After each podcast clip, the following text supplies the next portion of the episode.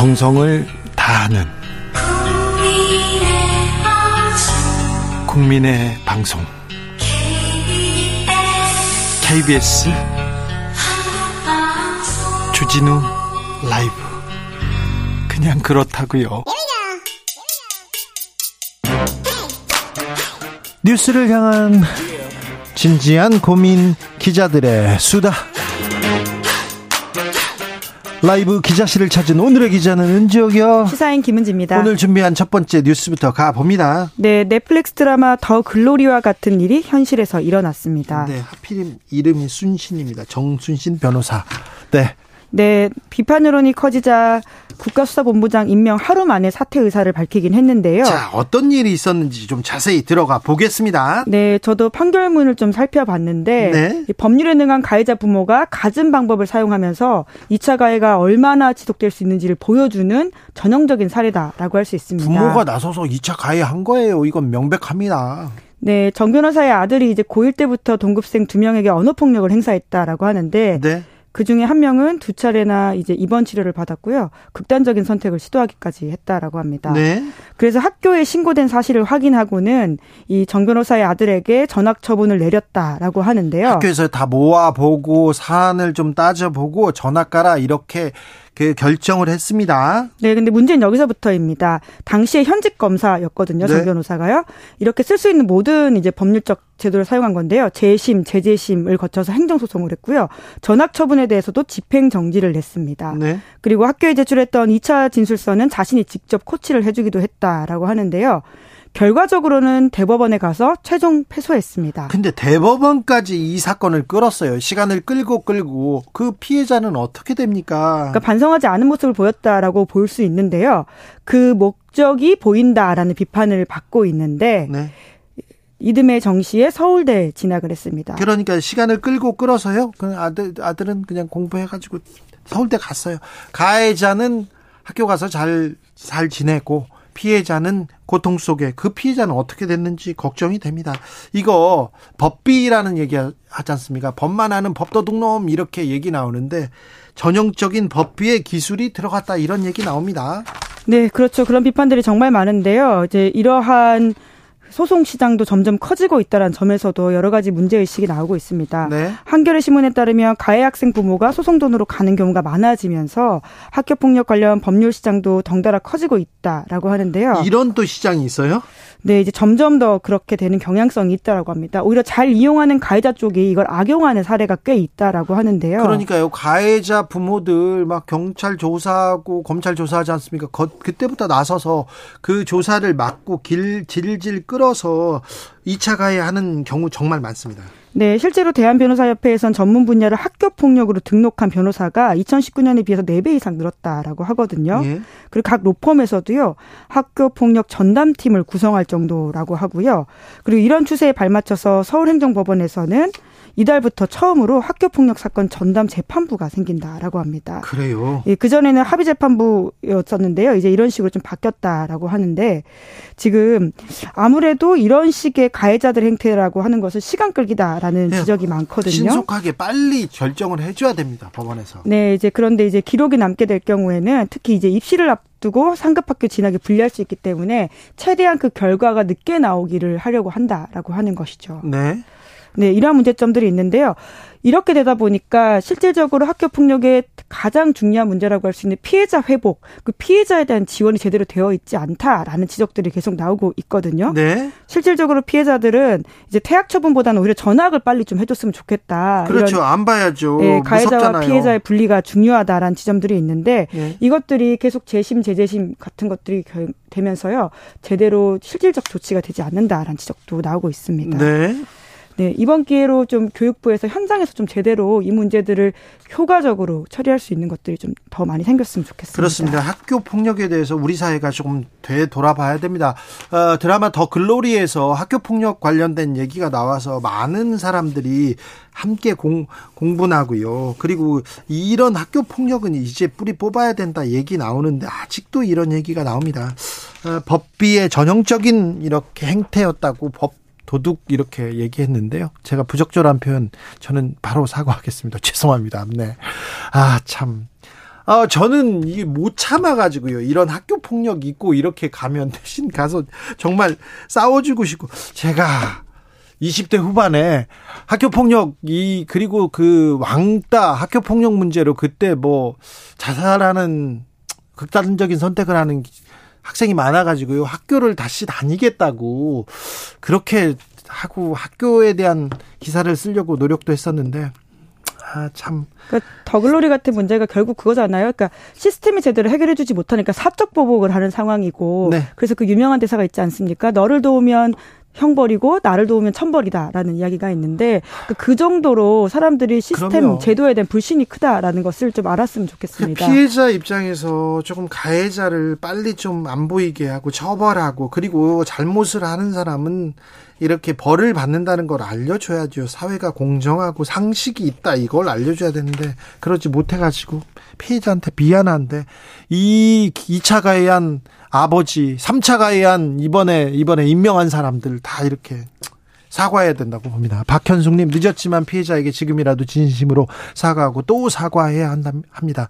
피해자가 됐다 할 때까지 좀 사과해야 됩니다. 우암삼님 언제나 진실을 알리는 김은지 기자 화이팅입니다. 어, 뜬금없이 또 김은지 기자 감사합니다. 화이팅. 알겠습니다. 다음 뉴스로 가보겠습니다. 네, 새 KT 대표의 눈길이 쏠리고 있습니다. 자, KT 구연모 대표가 어, 성과가 더 좋았다. 실질적으로 실적을 냈다. 그래서 어, 연임을 할 것이다 이렇게 나왔는데 갑자기 연임을 포기했습니다. 이거 마법 같은 일이 생겼는데 누가 뒤에서 마법을 부리는 거야? 이런 얘기 나옵니다. 네, 이제 그러다 보니까요 경제지 중심으로 이에 대한 비판들이 나오고 있다라는 것도 관전 포인트라고 할 수 있는데요. KT의 최대 주주가 국민연금이거든요. 네? 그런데 이번에 선정 과정이 불투명하다라고 공개적으로 지적을 하면서 연임에 반대하는 목소리를 냈습니다. 국민연금이면 정부의 입김이 또 들어갔겠네요. 네, 뿐만 아니라 국민의힘에서도 반대 목소리가 나왔. 나왔었는데 네? 김영식 의원이 1월 30일 국회 세미나에서 연임에 대해서 과정이 불투명하다라는 식의 비판을 했었습니다. 그러자마자 국민의힘 국민연금에서 계속 반대 여론 나오자마자 이렇게 아, 구현모 대표가 자진 사퇴하겠다 이렇게 얘기하면서 지금 불똥이 튀었어요. 네, 이에 따라서 이제 차기 대표 후보군에서 제외가 됐고요. 다른 사람들의 이제 물망에 오르고 있다라고 하는데요. 네. 3월에 대표 이사직을 마무리할 예정이라고 합니다. 그런데 검사가 옵니까 여기에? 물망에 어떤 사람들이 오릅니까? 네, 지금까지는 이제 검사 이름이 나오고 있지는 않은데요. 정치권 출신이 물망에 이름이 있어서요. 이 또한 좀 관치라는 지점에 대한 비판도 있다라고 볼 수 있는데요. 네. 물론 뭐 공공기관이고 기업 민간기관이기 때문에 관치라고 볼 수는 없는데 누구죠? 누구 누가 나옵니까? 네, 정치권 안팎에서는 윤진식 전 산업통상자원부 장관 아니, 이분은 유력하다 이렇게 이명박 나옵니다.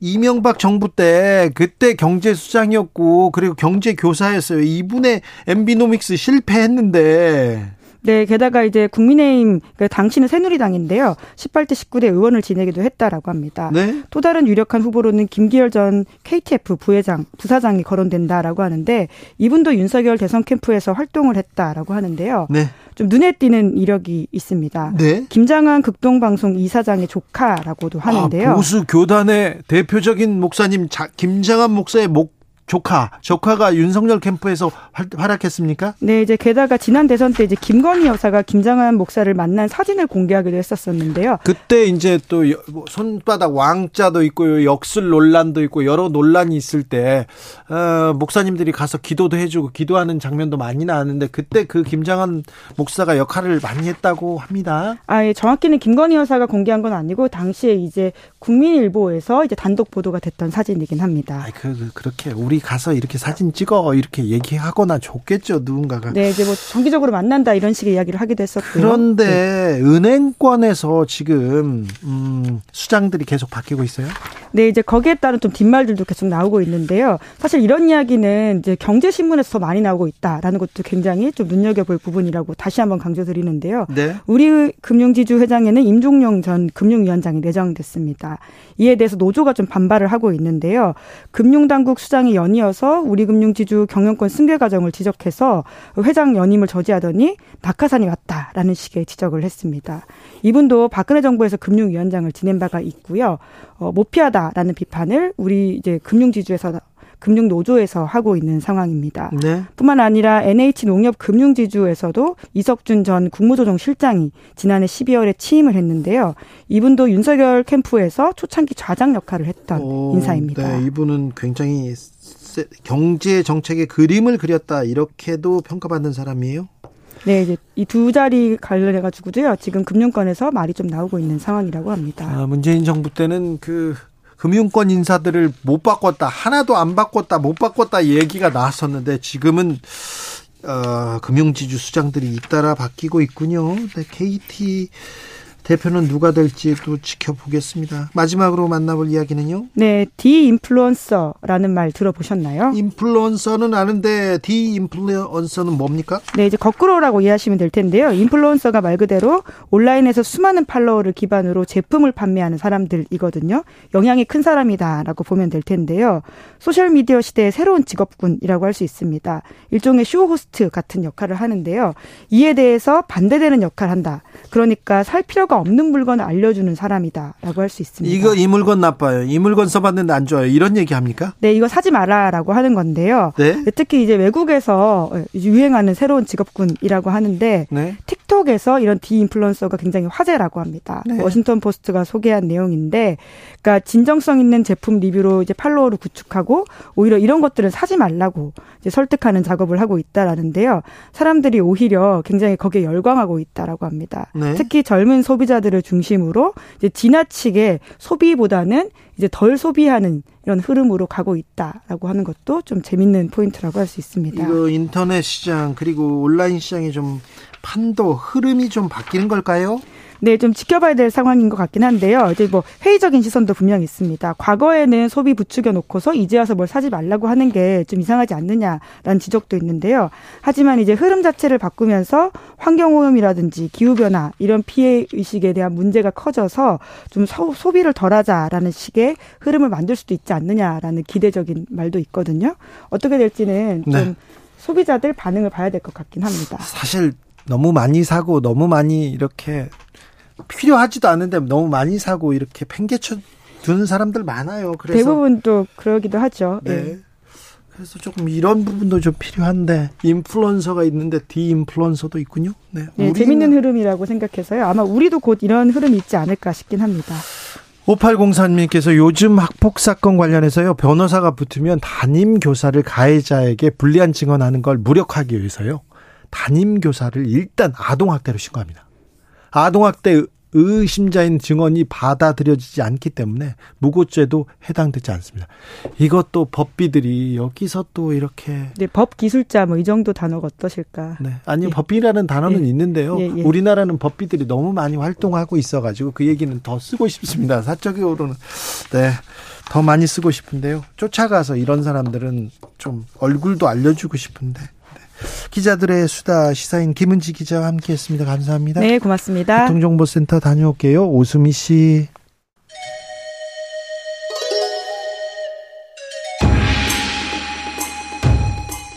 빛보다 빠르게 슉슉 바람보다 가볍게 슉슉 경제 공부 술술 경제를 알아야 인생의 고수가 된다 경공술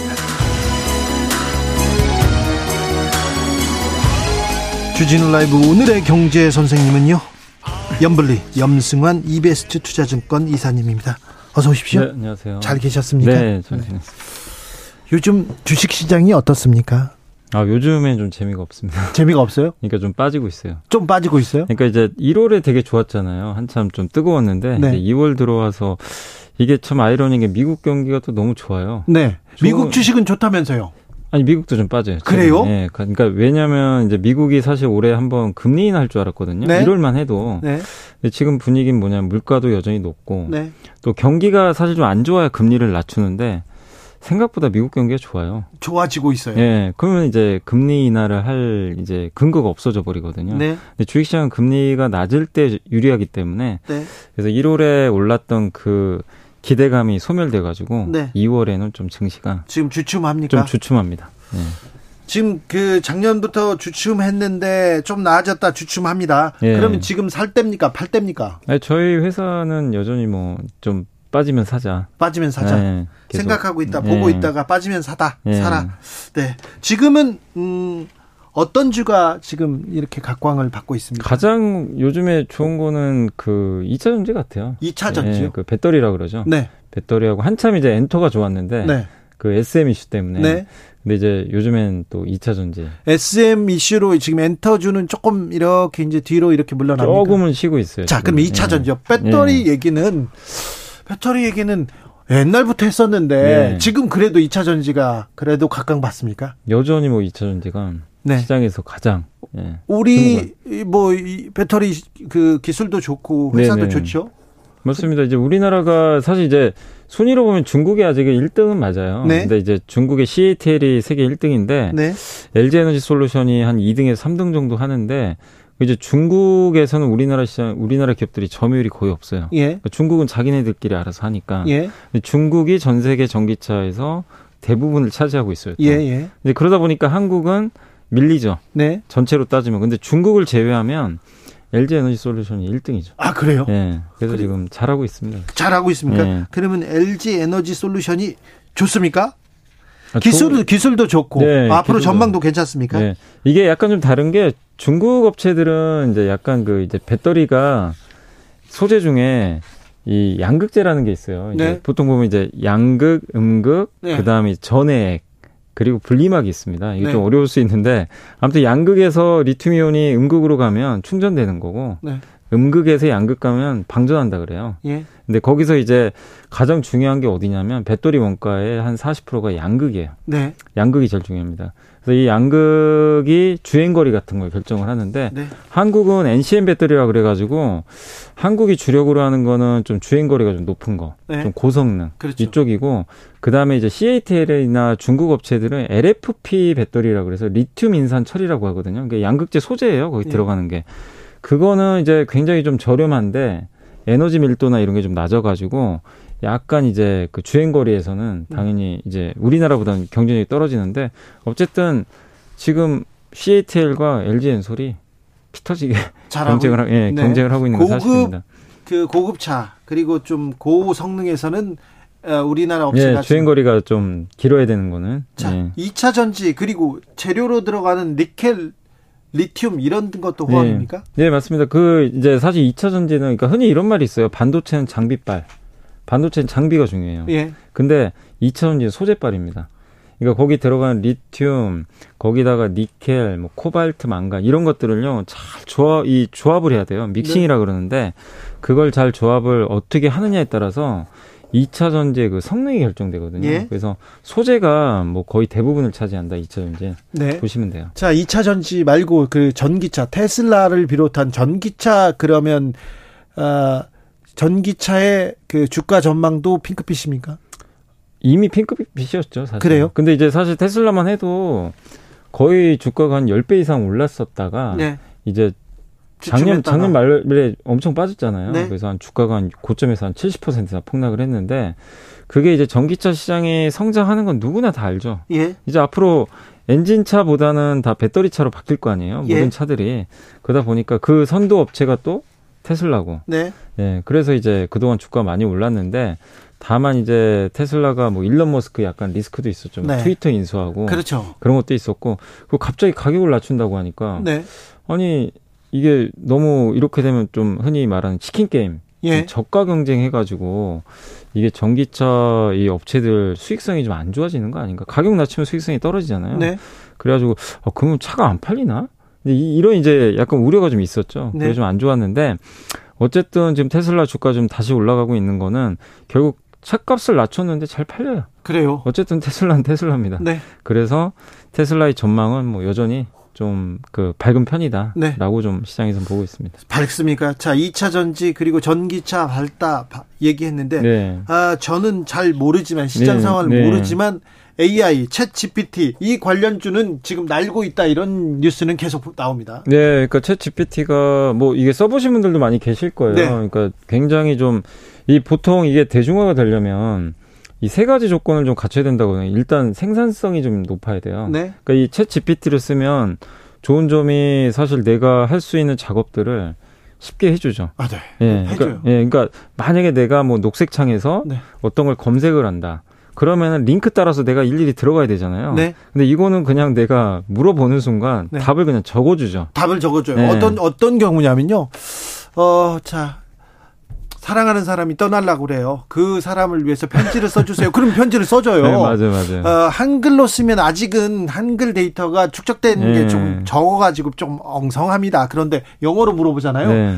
잘 써줍니다. 어, 직원 직원이 어떤 사고를 쳤어요. 이 직원한테 어떻게 해야 될까요? 음. 변호사를 고용해야 될까요? 편지를 써야 될까요? 그럼 편지를 쓰세요. 편지를 어떻게 쓰면 될까요? 그럼 음. 편지를 써줍니다. 네, 맞습니다. 네. 그래서 아 이거 신기하네 이런 얘기를 하는데 그런데 관련주는 그럼 어떤 주입니까?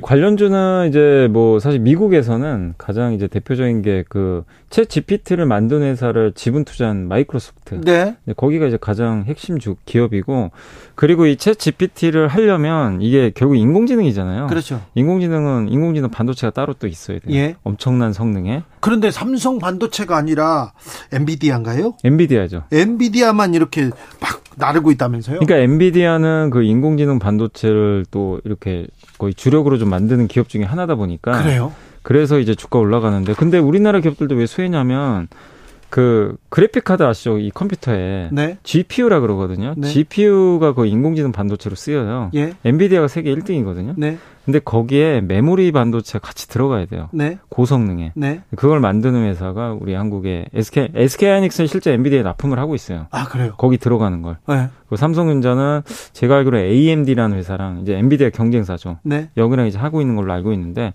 그러니까 한국의 반도체는 물론 보조 역할이지만 네. 거기 안 들어가면 챗 GPT 할 수가 없습니다. 그렇습니다. 그래서 반드시 반도체가 가장 좀 큰 수혜를 받, 받는 건 사실이에요. 삼성전자의 전망은 어떻습니까? 삼성전자 전망은 아이 뭐 그렇게 지금 당장은 솔직히 좋은 건 아니에요. 그래요? 지금의 업황을 좀 말씀드리면 네? 재고가 너무 많아요. 정상 재고가 그냥 이제 숫자로 말씀드리면 5주거든요. 그러니까 보통 기업들이 반도체는요, 메모리 반도체 수주를 받고 이게 중요한 게 아니, 아니 수주 단위가 아니라 계속 반도체를 만들어야 돼요. 24시간. 네. 그래서 이제 이 재고가 쌓이잖아요. 근데 저기 주문이 와요. 뭐 예를 들면 마이크로소프트나 뭐 어떤 업체들이 반도체 달라. 그러면 이제 넘기면 재고 줄겠죠. 근데 문제가 지금 이 고객사가 재고를 안 가, 이 주문을 안 해요. 그래요? 업황이 안 좋으니까. 그래서 예? 지금 재고가 정상 재고가 5주인데 지금 12주 정도 되고요. 예. 이게 15주까지 늘어날 걸로 지금 전망을 하고 있어요. 앞으로 조금 더 어려워진다. 네, 그래서 한 2분기까지는 어려울 것 같은데 근데 주가는요.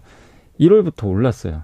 왜냐하면 네. 주가는 항상 좀 빨리 움직입니다. 네. 그래서 올해 하반기부터는 반도체 업황 좀 좋아질 것 같다. 또 그 이유 중에 하나가 중국이 전 세계 스마트폰 시장의 한 30% 정도 거의 차지하는 시장인데 네. 중국에서 이제 또 그 스마트폰에 들어가는 반도체가 많잖아요. 네. 중국이 살아나면 반도체가 많이 필요해요. 그렇죠. 근데 중국은 반도체 못 만들어요. 예. 한국에서 한국 걸 사다 써야 됩니다. 예. 그럼 당연히 중국이 리오프닝하고 모바일 폰이 많이 팔리면 네. 자동적으로 반도체가 좋아지는 거죠. 그... 그거를 한 하반기부터 기대하고 있는데 네. 지금 주가가 지금은 안 좋은데요. 그러니까 지금 업황은 안 좋은데 하반기가 좋뭐 전망이 좋으면 또 그러니까 미리 가는 거예요, 주가가. 그렇죠. 예. 그래서 지금 주가 흐름은 어쨌든 1월 달에 좀 올라왔다 좀 쉬고는 있지만 주가 흐름 자체는 그렇게 나쁘진 않다. 그래요. 그렇게 보시면 되겠습니다. 어, 지금 또 은행의 금리가 그닥 또 매력적이지 않기 때문에 좀 떨어졌죠. 주, 예. 식을 쳐다봐야 되는데 하는 사람들이 많은데 어떤 어떤 걸 주목해야 됩니까? 그럼 일단 반도체도 괜찮. 저는 괜찮다고 좀 생각을 반도체 하고 반도체 괜찮고요. 반도체 괜찮고 요새 저는 개인적으로 제가 좀 주목하고 있는 게. 그 우리나라 이제 옛날에 몇 년 전에요 예. 조선사들이 좀 위험해진 거 아마 기억하실지 모르겠는데 예, 예. 삼성도 되게 힘들었던 경우 있는데 그 해양 플랜트라고 네. 바다에서 원유 시추하고 예. 천연가스 시추하는 그 선, 선이거든요.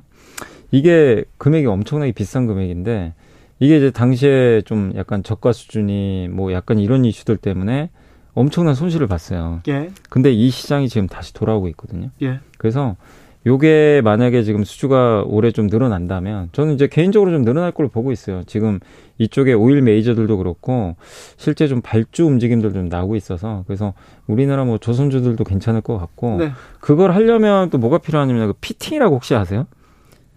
fitting이 뭐냐면 네. 이게 파이프가 이렇게 가잖아요. 예. 근데 휘어지죠 파이프가. 네. 그럼 이거 서로 연결해야 될 거 아니에요. 네. 그 연결하는 관을 관 이음새라 그러는데 네. 그걸 영어로 이제 fitting이라 그럽니다. 네. 그런 것들이 좀 많이 필요해요. 아 그래요? 그런 네. 또 그런 또 주가 조선 기자재라고 네, 하는데 그래서 저는 좀 그런 쪽이 조금 구조적으로 좋을 것 같아서 관심을 갖고는 좀 있습니다. 알겠어요. 그런 또 부자재. 도로를 낼 때 도로가 이렇게 휘어가는 그런 거는 또 어떤 주식이 정치인들 주식 주식 어떻게 어? 정치인 주식 네, 정치인 관련된 주식은 어떻습니까? 아 그거는 잘 모르겠어요. 그래요? 제가 정치인 주식은 그거 끝나고 좀, 제가 네, 말씀드릴게요. 네. 자, 7383님 챗 GPT한테 물어봤어요. 오늘 저녁 뭘 먹을 먹 먹을까요? 이렇게 물어봤더니요. 감자나 먹어. 경기도 안 좋은데 이렇게 얘기하네요. 아, 그래요. 네, 그렇습니까? 최지영 님께서 주 기자님, 과학 시간이 좋아요. 경제 시간이 좋아요. 음, 어렵다. 어려워요. 자, 경기가 조금 좋아져야 되는데 네. 경기 우리 경기 어떻습니까 이제? 아, 지금 안 좋아요. 안 좋아요? 그러니까 지금 한국은행 총재도 했던 얘기가 지금 이번에 경제 성장 전망치를 또 낮췄어요. 아니 다른 나라도 경기가 안 좋아요. 그런데 네. 다른 나라는 그래도 경 경제 성장률 올라간다 그런 데도 있고 유지한다는데 우리만 떨어지더라고요. 예, 우리 한국은 일단 이제 어쨌든 한국은 수출 경기가 되게 중요한데 네. 제가 아직까지 중국이 좋은 건 아니거든요. 예. 한국은 중국에 많이 의존을 하잖아요. 예. 그게 좀 있고 또 한국 같은 경우는 지금 이제 경기에 되게 민감한 산업 구조입니다. 네. 기업들 자체 반도체도 지금 안 좋다고 제가 말씀드렸잖아요. 네. 반도체가 안 좋은데 경기가 좋을 리가 없거든요. 아니 그 어려움 속에서도 네. 우리는 경제 성장하고 우리는 계속 꾸, 꾸준히 성장했어요. 선진국 중에 네. 가장 높은 성장률을 네. 보이고 근데 왜 이렇게 떨어진 겁니까? 근데 지금 이제 올해 성장률이 1%대거든요. 예. 예. 근데 이제 이거는 어쩔 수가 없는 게 고금리, 고금, 고물가 때문에 전 세계 경기가 다 안 좋잖아요. 아니 전 세계 경기가 안 좋을 때도 우리는 괜찮았잖아요. 근데 우리나라는 약간 이제 이게 좀 설명하면 좀 오래 걸릴 수도 있는데 네. 우리나라는 직접 제품을 만드는 회사보다 네. 중간재라 그러죠. 네. 그러니까 스마트폰은 삼성이 만들지만 네. 그 안에 들어가는 부품 네. 다 한, 대부분 한국이 만들고요. 예. 그 다음에 뭐 자동차 만들 때 필요한 철강. 네. 이게 우리나라에선 주력이잖아요. 네. 그러니까 이런 이제 소비들이 앞단에서 줄어버리면요. 이 채찍 고가라 그래가지고 이 후 이제 우리나라 같은 중간재 끝으로 갈수록 당연히 더 진폭이 커져요. 네. 예, 그렇기 때문에 한국은 경기가 좋을 때는 훨씬 좋아요. 아, 네. 근데 안 좋을 땐 더 안 좋습니다. 그래요? 그래서 너무 이걸 부정적으로 보지 마시고 네. 한국은행 총재도 올해 하반기부터는 조금 개선될 것 같다. 네. 그래서 내년까지는 좀 좋아지는 쪽으로 보고 있기 때문에 네. 한국 경기는 오히려 내년을 보면요. 전 세계에서도 가장 좋을 수도 있어요. 그래요? 네. 그러니까 아, 올해는 잘 버티면 내년은 네. 희망이 그러니까 보일 수도 요것만 좀 염두에 두시면 한국 경제 이 구조 자체가 글로벌 경기가 안 좋으면 훨씬 안 좋아요. 네. 근데 좋아지면은 먼저 좋아지면서 훨씬 더 좋아진다. 네. 요런 좀 특징이 있다는 것만 염두에 두시면 좋겠습니다. 윤석열 대통령 수출 수출 얘기합니다. 수출 확대를 위해서 봐 지원을 아끼지 않겠다 이런 얘기도 하는데 네. 잘 하고 있습니까? 아니 이거는 근데 제가 봤을 때는요 이제 정부가 할 역할은 해야죠 뭐 네. 수출 지원도 해주고 뭐 세액공제 같은 것도 뭐 중요한 사업을 해주면 좋은데 이게 정부가 노력한다고 될 문제는 아니고요. 이 네. 외부 변수가 일단 개선이 돼야 돼요. 네. 제가 봤을 때는. 그래서 근데 저는 올해는 뭐 이제 윤석열 대통령이 뭐 그래도 어려운 환경에서 수출 플러스 내게 하겠다 이렇게 좀 말씀하신 걸로 아는데 거기서 가장 중요한 건요. 어쨌든 중국입니다. 네. 중국이 이제 reopening 하잖아요. 네. reopening을 해서 얼마나 소비가 늘어나느냐가 가장 중요하고 예. 그걸 만들 수 있는 요인은 중국의 부동산이에요. 중국 부동산이 살아나야 돼요. 그래요? 중국 부동산이 가계 소비의 한 38%를 차지해요. 중국 경제가 살아나야 되고 우리는 중국과의 무역을 통해서 살아나야 됩니까? 네, 어쩔 수가 없어요. 네. 지금 구조 자체가 네. 네, 중국과의 근, 외교 굉장히 중요해요. 근데 이제 그나마 좀 한번 좀 긍정적으로 보고 있는 건 네. 중국이 지금 단체 관광객이 지금 우리나라에 못 오잖아요. 2019년 이후로 제가 못 온 걸로 지금 기억이 네네. 나거든요. 2017년인가 약간 좀 관계가 또 안 좋았죠. 네. 근데 만약에 중국인 단체 관광객이 오면 중국 사람들이 한국에 와서 돈을 쓴단 말이에요. 네. 그게 수출로 잡혀요. 예. 서비스 수출. 그렇죠. 예, 당연히 잡히기 중요하죠. 때문에 그래서 유커라 그러죠. 예전에 네, 유커란 표현 썼는데 유커가 얼마나 오느냐도 좀 올해 한국 경제에 좀 변수가 될 것 같습니다. 네. 하반기에는 또 오겠죠, 중국 네. 사람들. 오면 어쨌든 뭐 국내 경제에는 좀 플러스 역할가 있습니다. 네. 학폭이 경제에 미치는 영향 이런 것도 좀 물어보겠는데. 네. 그거는 말고요.